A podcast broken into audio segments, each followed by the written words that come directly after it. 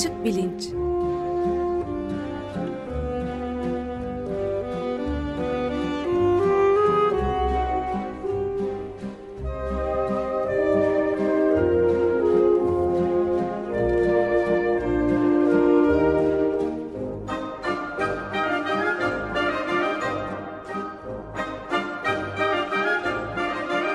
Güven Güzeldere ile bilim ve felsefe sohbetleri. Günaydın Güven Bey, merhabalar. Günaydın Ömer Bey. Evet, bugün e, bir program daha yapıyoruz Profesör Selim Badur'la. Siz e, konuyu ve e, ne, ne ile devam ettiğimizi anlatırsanız sevinirim. Tabii aşı serisinin dördüncü programına geldik. İlk iki programı Işıl Arıcan'la yapmıştık. Geçen hafta Selim Badır konuğumuz oldu. E, fakat zaman yetmedi. Tam e, aşı karşıtlığına karşı peki ne yapılması gerekir sorusunu e, ele alacağımız noktada zamanımız bitti. Devam ediyoruz. Profesör Selim Badur'u herkes korona günlerinden, Açık Radyo'dan, Açık Gazete'den e, zaten tanıyor virolog, e, aynı zamanda aşı uzmanı. Geçen hafta e, aşılara karşı e, yükselen bu e, kampanyaların hem gelişmiş ülkelerde hem gelişmekte ol, olan ülkelerde olduğundan bize bahsetmişti. Üstelik e, belki bu kötü haber ayrı ayrı sebepler de söz konusu. Yani gelişmiş ülkeler örneğin e, aşıların riskleri olduğunu e, düşündükleri e, gerekçesiyle aşıya karşı çıkıyorlar. Gelişmekte olan ülkelerde ise e, risklerden ziyade bilim kötü amaçlarla kullanılıyor ve işte bize başka hastalıklar bulaştırmak, nüfusumuzu yok etmek ya da gençlerimizi kısırlaştırmak için Batı'nın bir icadı diye görerek karşı çıkıyorlar. Yani herkesin komplo teorisi de farklı, öyle anlaşılıyor.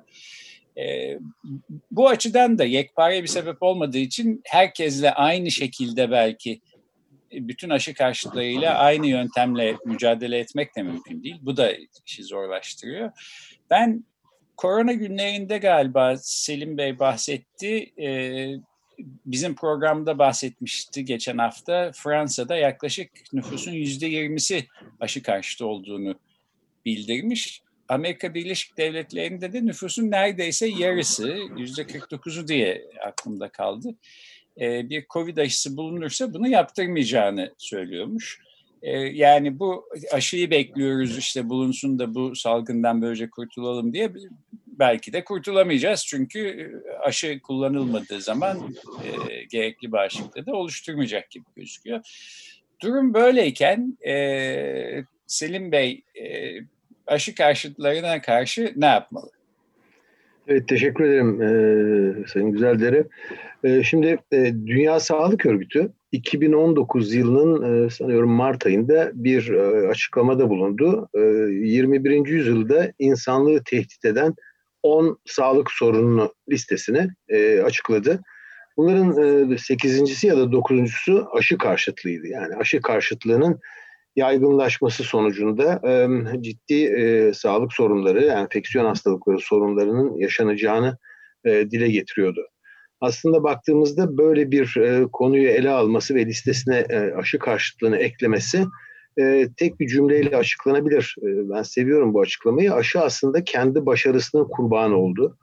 Sadece çiçek hastalığının eradike edilmesi yani yeryüzünden e, kaldırılmasını değil, e, aşıları düzenli bir şekilde uygulayan, özellikle çocukluk çağı aşılarını düzenli uygulayan gelişmiş ülkelerde bildiğimiz e, hep e, adını duyduğumuz işte difteri, boğmaca gibi hastalıkların, klasik bulaşıcı hastalıkların neredeyse görülmediği e, bildirilmekte. Ancak e, bunun sonucunda hem aileler hem de sağlık çalışanları e, aşıların e, yararı ve aşıların etkisi sonucunda ortadan kalkan bu enfeksiyon hastalıklarının nelere yol açtığını ve yaygınlıklarını unuttular.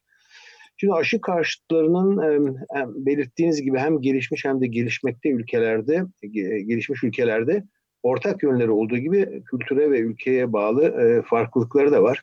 Ancak bir genel değerlendirmeye göre aslında e, ailelerin yüzde 55 ile 75'i ülkeden ülkeye değişiyor. Aşılara güveniyor ve e, sorgusuz bir şekilde uygulatıyor çocuklarına.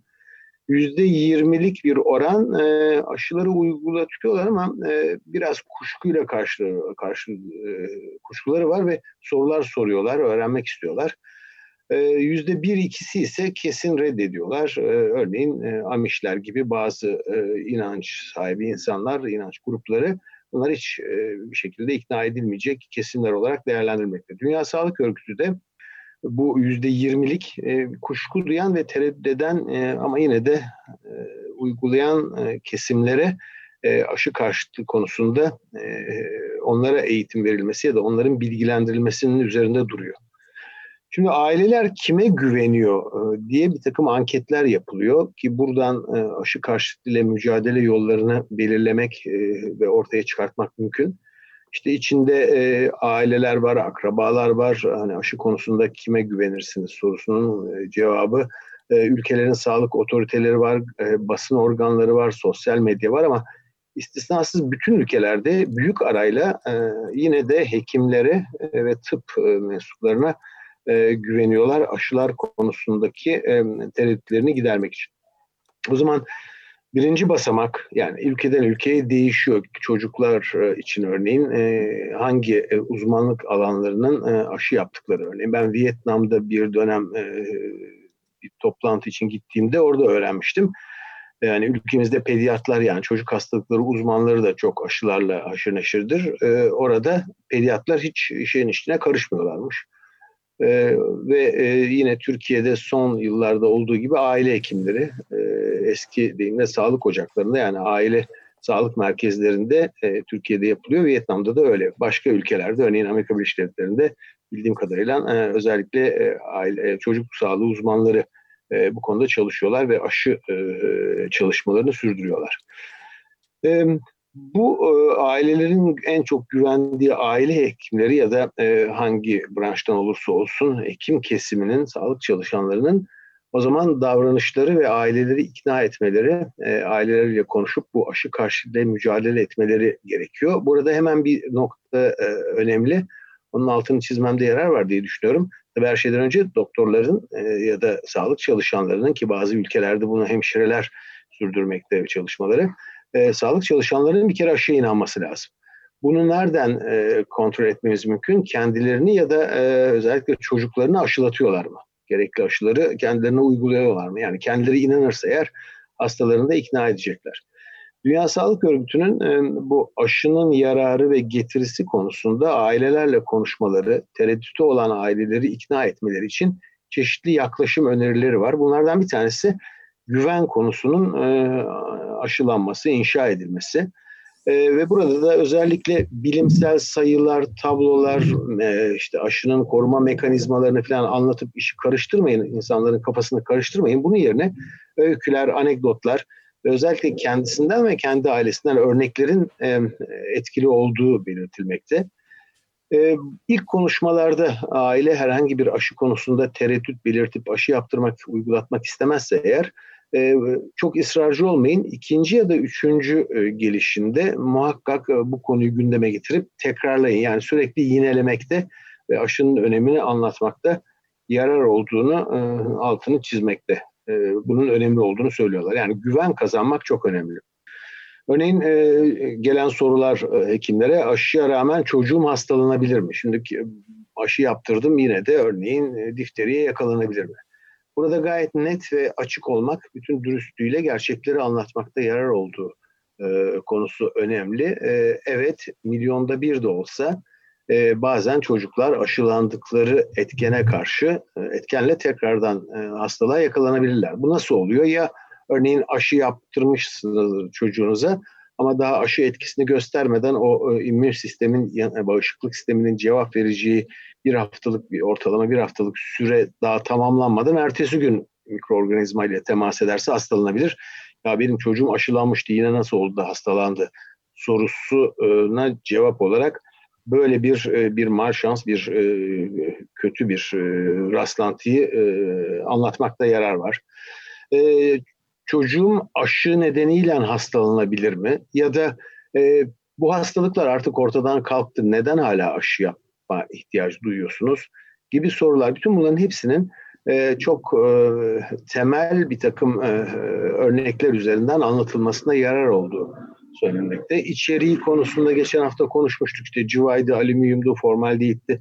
Bu konuların e, çok fazla e, irdelenmemesi e, ve daha çok e, hastalığın önemi üzerinde durulup e, hastalığın e, yapacağı hasardan bahsetmekte yarar var. Elbette örneğin çocuğunuz e, kızamık aşısı e, olup da bir bağışıklık kazanacağına kızamık hastalığını geçirirse belki daha da kuvvetli bir bağışıklık kazanılabilir. Ancak çocuğunuz hastalandığı zaman bu kızamık hastalığı her zaman iyileşmeyle sonlanmıyor. Bir takım sekeller, bir takım olumsuzluklar, kalıcı hasarlar oluşturabiliyor ya da ender de olsa yaşamını yitiren çocuklar var.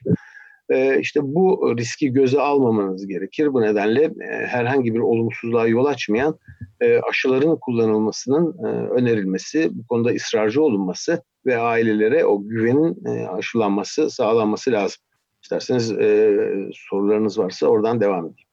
Evet, geçen hafta bahsetmiştim sizin aşı güvenliğini tesis etmek üzerine bir makalenizden programın duyurusundan da paylaşmıştım. İsteyenler, e, okumak isteyenler oradan e, görebilirler. E, orada da bir takım pratik önerilerden bahsediyorsunuz. Yani e, işte ailelerle ne şekilde konuşmak, e, herkesin bir takım korkuları varsa bunları gidermek. E, ki bu da çok doğal. Yani aşı yaptırıyorum ama çocuğumun yeniden bu hastalığa yakalanma ihtimali var mı falan gibi bir soruyu herhalde her anne babanın sorması beklenir. E, öte yandan fakat bir de e, militanca bir tutumla aşı karşıtlığı yapanlar var. E, Doktor Işıl Arıcan'ın düşüncesi o insanlarla aynı e, ortak platformda buluşmanın imkanı yok. Ben onlarla uğraşmayı bıraktım. Aşı konusunda tereddütlü olanlara e, eğilmek lazım e, demişti. Sizin söylediklerinizden de bu çıkıyor mu? Evet, e, bu program başında bir takım yüzdelerle hani e, yüzde bir, ikiyi geçmeyen oranda ailenin hani ikna edilemez e, şekilde karşı olduğunu ve onlarla vakit kaybedilmemesi gerektiğini Dünya Sağlık Örgütü de belirtiyor raporlarında. Önemli olan bazı aşıları uygulayıp bazı aşılar hakkında tereddütleri olan o yüzde yirmilik, yirmi ikilik bir grup var. Özellikle onlar e, üzerinde çalışmaların yapılması ya da onların ikna edip onların güveninin kazanılması konusunda çalışmaların yoğunlaştırılması e, önerilmekte.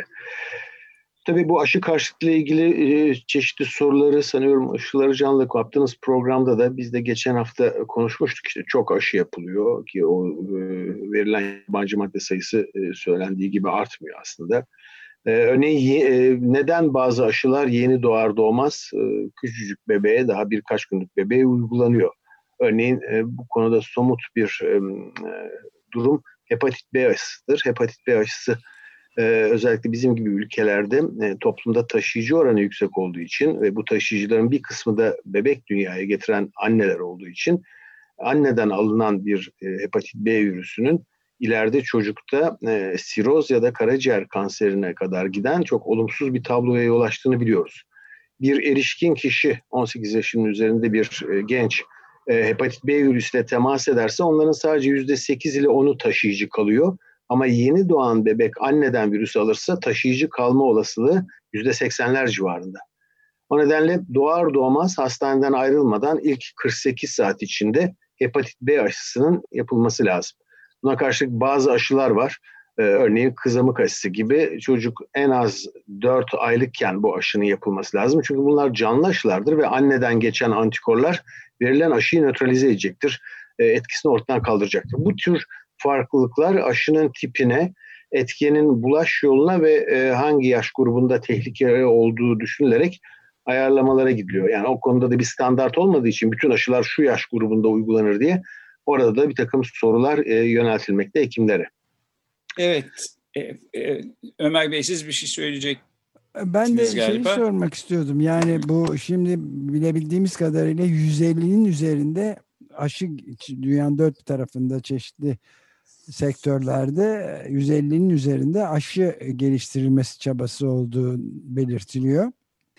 Fakat işte ne zaman e, sonuç vereceği de tereddüt e, tereddüte kalan bir husus. Fakat bulunursa yani tam bir sağlam e, aşıya ulaşıldığı zaman bunu kimin kullanabileceği, ne kadar pahalıya mal olacağı ve sadece belli e, kesimlerin elinde mi olacağım gibi de sorular var. E, bu konular üzerinde de biraz konuşabilir miyiz? Yani e, genel top 100 yılda hele 21. yüzyılda çok net olarak görülen muazzam gelir dağılımı eşitsizlikleri karşısında sadece bunun da zenginlere özgü bir şey haline gelmesinden de korkulabilir. Bu yönde de bazı tereddütler dile getiriliyor. Buna ne diyebiliriz bu konuda? Bu sorunuz Covid aşısıyla ilgili değil mi? Son e, yaşanan evet. pandemiyle ilgili. Pandemi Şimdi e, evet e, belirttiğiniz gibi 150-160 kadar aşı çalışması var ki bunların içinde 8 tanesi ki her gün değişiyor bu sayılar. 8-10 tanesi klinik çalışma aşamasına gelmiş aşılar.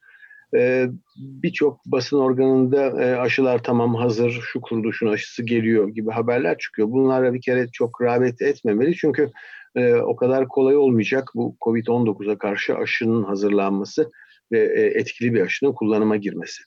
E, bu konuya daha sonra değiniriz. Neden eğer vaktimiz kalırsa neden bu aşı konusunda benim bir takım soru işaretleri oluştu kafamda ama e, diyelim ki e, belirli bir süre sonra etkili olan, e, güvenilir olan bir aşı hazırlandı. Bu aşıyı kim kullanacak?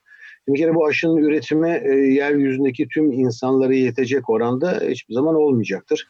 O nedenle farklı e, Dünya Sağlık Örgütü farklı üreticilerin farklı yöntemlerle hazırladıkları aşıların kullanımını e, bir arada e, gündeme getiriyor. Şimdiden bunu dillendiriyor ki doğru bir yaklaşım. Çünkü neden ben A kuruluşunun aşısını e, ülkemde e, uygulattırıyorum ve e, B e, firmasınkine ya da kuruluşunkine uygulatmıyorum soruları var. Bunu biz pandemi H1N1 pandemi sırasında yaşamıştık. Ee, bir parantez açmama e, kısa bir süre için e, izin verin. Ee, örneğin Türkiye ve Avrupa'da acuvan içeren aşılar kullanılırdı ve herkes e, Amerika'da acuvansız aşılar kullanılıyor. Biz niye onlar gibi yapmıyoruz deniyordu. Aynı tarihlerde Amerika Birleşik Devletleri'nde de basında biz niye Avrupa gibi acuvanlı aşı kullanmıyoruz sorusu vardı. Yani insanları pek inandırmak, ikna etmek, o kuşkuları gidermek mümkün değildi. Şimdi e, tabii adaletsizlik konusunda bir, bir diğer örnekte 1970'li yıllarda e, Amerika Birleşik Devletleri Başkanı Carter döneminde bir e, grip salgını oldu ve Amerika Birleşik Devletleri'deki üreticiler 250 milyon doz gibi bir aşı e, üretimine başladılar ve e, başkanın açıklaması vardı. Bütün yurttaşlarım aşılanmadan bir tek doz aşı bile yurt dışına çıkmayacak diye. Tabii üretici kuruluşların ülkeleri e, öncelikle kendi ülkelerine e, satmaya çalışacaklar bu aşıyı.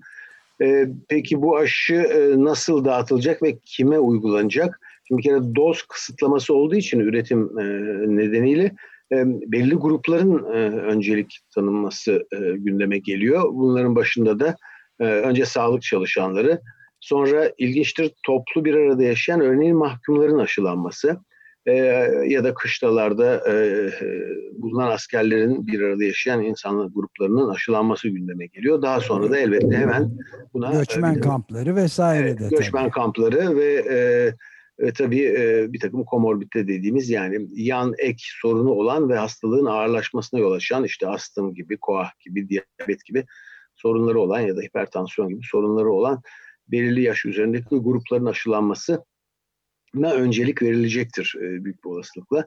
Ama burada e, yine sabah bahsetmiştik korona günlerinde e, e, Doktor Ümit Kartoğlu'nun e, yazar birinci yazar olduğu bir makale yayınlandı ki bu tamamen işin üretimine değil bu dağıtım işine yoğunlaşan bir makale. Oldukça ilginç ve önemli olduğunu düşünüyorum. Çok sözü edilmiyor ama e, bu aşı e, çok fazla miktarda aşıyı siz Afrika'daki işte bir ülkeye gönderdiğinizde Acaba o ülkede e, bunu stoklayacak yer var mı? Bu nasıl lojistik olarak uygulanacak?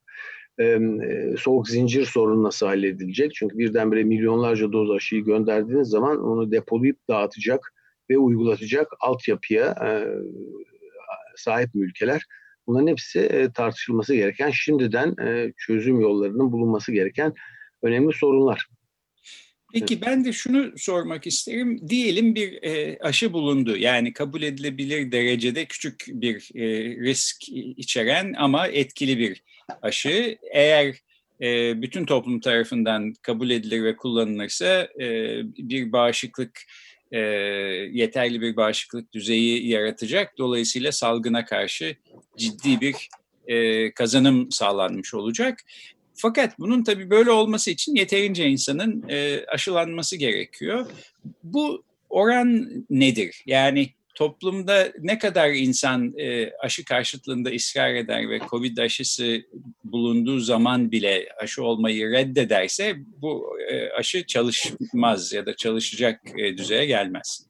Bu önemli bir nokta. Teşekkür ederim soru için. E, bu enfeksiyon hastalığının e, birinden diğerine değişmekte. Örneğin kızamık gibi çok e, bulaşıcı bir viral enfeksiyonu toplumun çocukların %95'inin aşılanması lazım ki ancak e, bu virüsün dolaşım zinciri kırılabilsin. Başka e, virüs e, hastalıklarında bu oran daha düşük. %80'lere kadar değişiyor. Bazılarında %60 ve e, şimdiki bilgilerimiz ışığında e, COVID-19 içinde toplumun en az %60'ının aşılanması lazım ki dolaşımın kesilmesi ve yayılmanın durdurulabilmesi için. Tabii e, burada e, e hem COVID-19 hem diğer aşılar için e, insanlar ya bu benim bireysel özgürlüğüm ben e, aşılan olmak istemiyorum ya da çocuğumu aşılatmak istemiyorum dedikleri zaman onlara şunun hatırlatılması lazım. Sadece kendi sorunlarına ait sorumluluk değil e, aşılanmamaları toplumu da tehdit ediyor. Sizin de belirttiğiniz gibi e, belirli bir oranda örneğin COVID'de %60'lar civarında bir aşılanma söz konusu olmaz ise e, o zaman e, toplumda virüsün dolaşımına e, kesintiye uğratmak mümkün olmaz. E, bu nedenle e, öyle Amerika Birleşik Devletleri'nde yüzde 49-50'ler civarında ben aşı olmam diyen varsa e, orada bir sorun var demektir. E, nasıl üstesinden gelir Amerikan sağlık yetkilileri bunu e, tartışmak, e, buna çözüm bulmak gerekmekte. Evet sürede bite, bitmeye doğru yüz tutarken bir de şeyi ek bir soru olarak şunu geliyor akla sormak istedim. Yani yüzde 60 ise mesela Covid-19 gibi bir pandemide aşının e, işe yaraması için e, o zaman da 4 yani milyardan fazla insanın aşılanması gerekiyor sonuç evet. alınabilmesi için mevcut şeyde değil mi? Tabii e, ve en az iki doz olacağını düşünürseniz eğer e, 4 milyar yani 8 milyar doz aşı ee, bu nasıl olacak işte çok önemli bir e, evet. lojistik sorunu olarak da karşımıza Kesinlikle. çıkıyor. Tabii tabii tabii bu çok önemli tabii. Ee, yani burada e, hani aşıyı bir yerden üreticilerden parasını verip alırız yaklaşımının da demin belirttiğim sakıncalar var. Onun için bu aşı üretiminin ticaretleştirilmesinin e, önlenmesi ya da kamunun aşı üretimini e, savunmak herhalde e, uzun e, soluklu ama e, uzun vadede gerekli bir e, konu. Önemli bir nokta. Ben de şunu sorayım. E, birkaç gün önce Reuters haber ajansının geçtiği bir e, haberde okudum. Bu Oxford Üniversitesi'ndeki aşı çalışmalarında evet. üçüncü fazda işte 8 bin kişi aşılanmış, iyi gidiyormuş filan. Fakat haber diyor ki e, piyasaya çıkış için net bir tarih veremiyorlar. Kış aylarına yetişemeyecekmiş gibi hareket edilmesinde fayda olur. Yani e, kış derken demek ki yani bu sene sonuna kadar aşı geldi gelecek falan deniyor. Daha ilerisi bir tarihin bile mümkün olamayacağını söylüyor gibiler. Şu anki bu da programı böyle kapatalım isterseniz. Covid aşıları üstüne herhalde pek çok e, yerde pek çok koldan araştırma sürüyor. Bunlar e, değişik yöntemler de deniyorlar diye düşünüyorum. Yani bir tanesi başarılı olmazsa hepsinin başarılı olmayacağı gibi bir durum da yok. Bunlar içinde en e, gelecek vaat edenler ve e, hani bu salgının bir şekilde kontrol alınması konusunda bize ümit veren e, çalışmalar nedir? Sizin değerlendirmenizle kapatsak. Belirttiğiniz gibi çok farklı kuruluşlar, üniversiteler, e, özel sektör e, farklı yöntemlerle aşı hazırlamakta. Bazıları e, çok modern teknolojileri, DNA, RNA aşıları ya da vektörler kullanarak aşı eldesi için çalışıyor. Ee, bazı e, ülkeler ise e, hani Louis Pasteur döneminden kalan inaktive et yani virüsü al öldür ve onu aşı olarak kullan biraz saflaştırdıktan sonra bu tarz e, yöntemleri uyguluyorlar. E, bunların e, hayvan deneyleri tamamlanmış vaziyette. Şimdi gönüllülere uygulamaktalar ki Oxford Üniversitesi'nin çalışmasında da o haberde belirtilen işte 3 bin gönüllü üzerinde aşı çalışmaları sürüyordu. Ama benim hep korona günlerinde Ömer Bey yanılsayacaktır. E, dillendirdiğim bir şey var. Bu aşının etkinliği nasıl ölçülecek? Çünkü e, aşıyı verdiniz. E, yapacağınız şey daha sonra insanlardan kan alıp antikor oluştu mu diye bakmak bu yetmiyor. Çünkü bu antikorların bir işe yarayıp yaramayacağını ölçmeniz lazım. Bunu yapmak için de e, ya canlı virüs vereceksiniz ya da uzun süre e, toplumda aşılı ve aşısız insanlar arasında kaç kişi hastalanıyor? Hastalanma oranı değişiyor mu? Aşılarda e, diye bakmanız lazım. Bu çok e, bir uzun süre gerektiriyor. Evet, zorlu bir gelecek bekliyor bizi. Evet. Yani anladığım sonuçta. yani o kadar basit olmayacaktır e, bu COVID-19 aşısının kullanıma girmesi. Evet, peki çok teşekkür ederiz. bu konular bitmiyor. Günün birinde bir aşı çıkıp kullanılmaya başladığı zaman onu değerlendirmek üzere de sizi yeniden konuk etmek isteriz. E, bugün konuğumuz Profesör Selim Badur'du, virüs bilimci. E, korona günlerinde zaten her sabah bizi e, Covid salgını hakkındaki son gelişmelerden haberdar ediyor. E, bu şekilde e, bu serinin ilk bölümünü bitirmiş oluyoruz. İlk bölüm aşılar ve aşı karşıtlığı üstüneydi. E, ikinci bölümde yani gelecek haftadan itibaren komplo teorilerine inanma yatkınlığı e, bilişsel, bilimsel e, altyapısından, temellerinden bahsetmeye çalışacağız. Bunun ardından da üçüncü bölümde komplo teorilerine inanma yatkınlığının da e, körüklediği sahte haber paradigmasına geçeceğiz. Bu dediğim e, bölümlerin hepsi pek çok programdan oluşan bölümler herhalde yaz sonuna kadar böyle gidecek. Selim Bey yeniden çok teşekkür ediyoruz. Selim Kolay Bey, gelsin çok, diyoruz. Çok teşekkürler. Özdeş yoktu bugün. Peki ben çok teşekkür ederim efendim ilginize. Bu aşı karşıtlığı ve komplo teorileri çok ilginç bir konu. Ee, kaçırmadan dinleyiciniz, sadık dinleyiciniz olacağım. çok teşekkürler. Çok teşekkür ederiz. Ben teşekkür Görüşmek ederim. Üzere. Sağ olun, iyi yayınlar.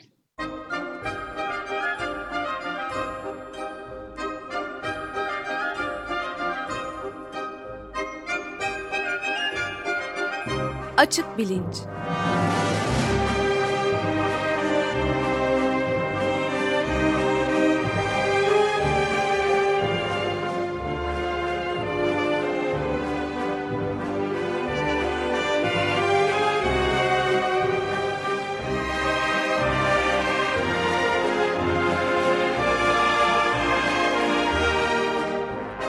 Güven Güzeldere ile bilim ve felsefe sohbetleri.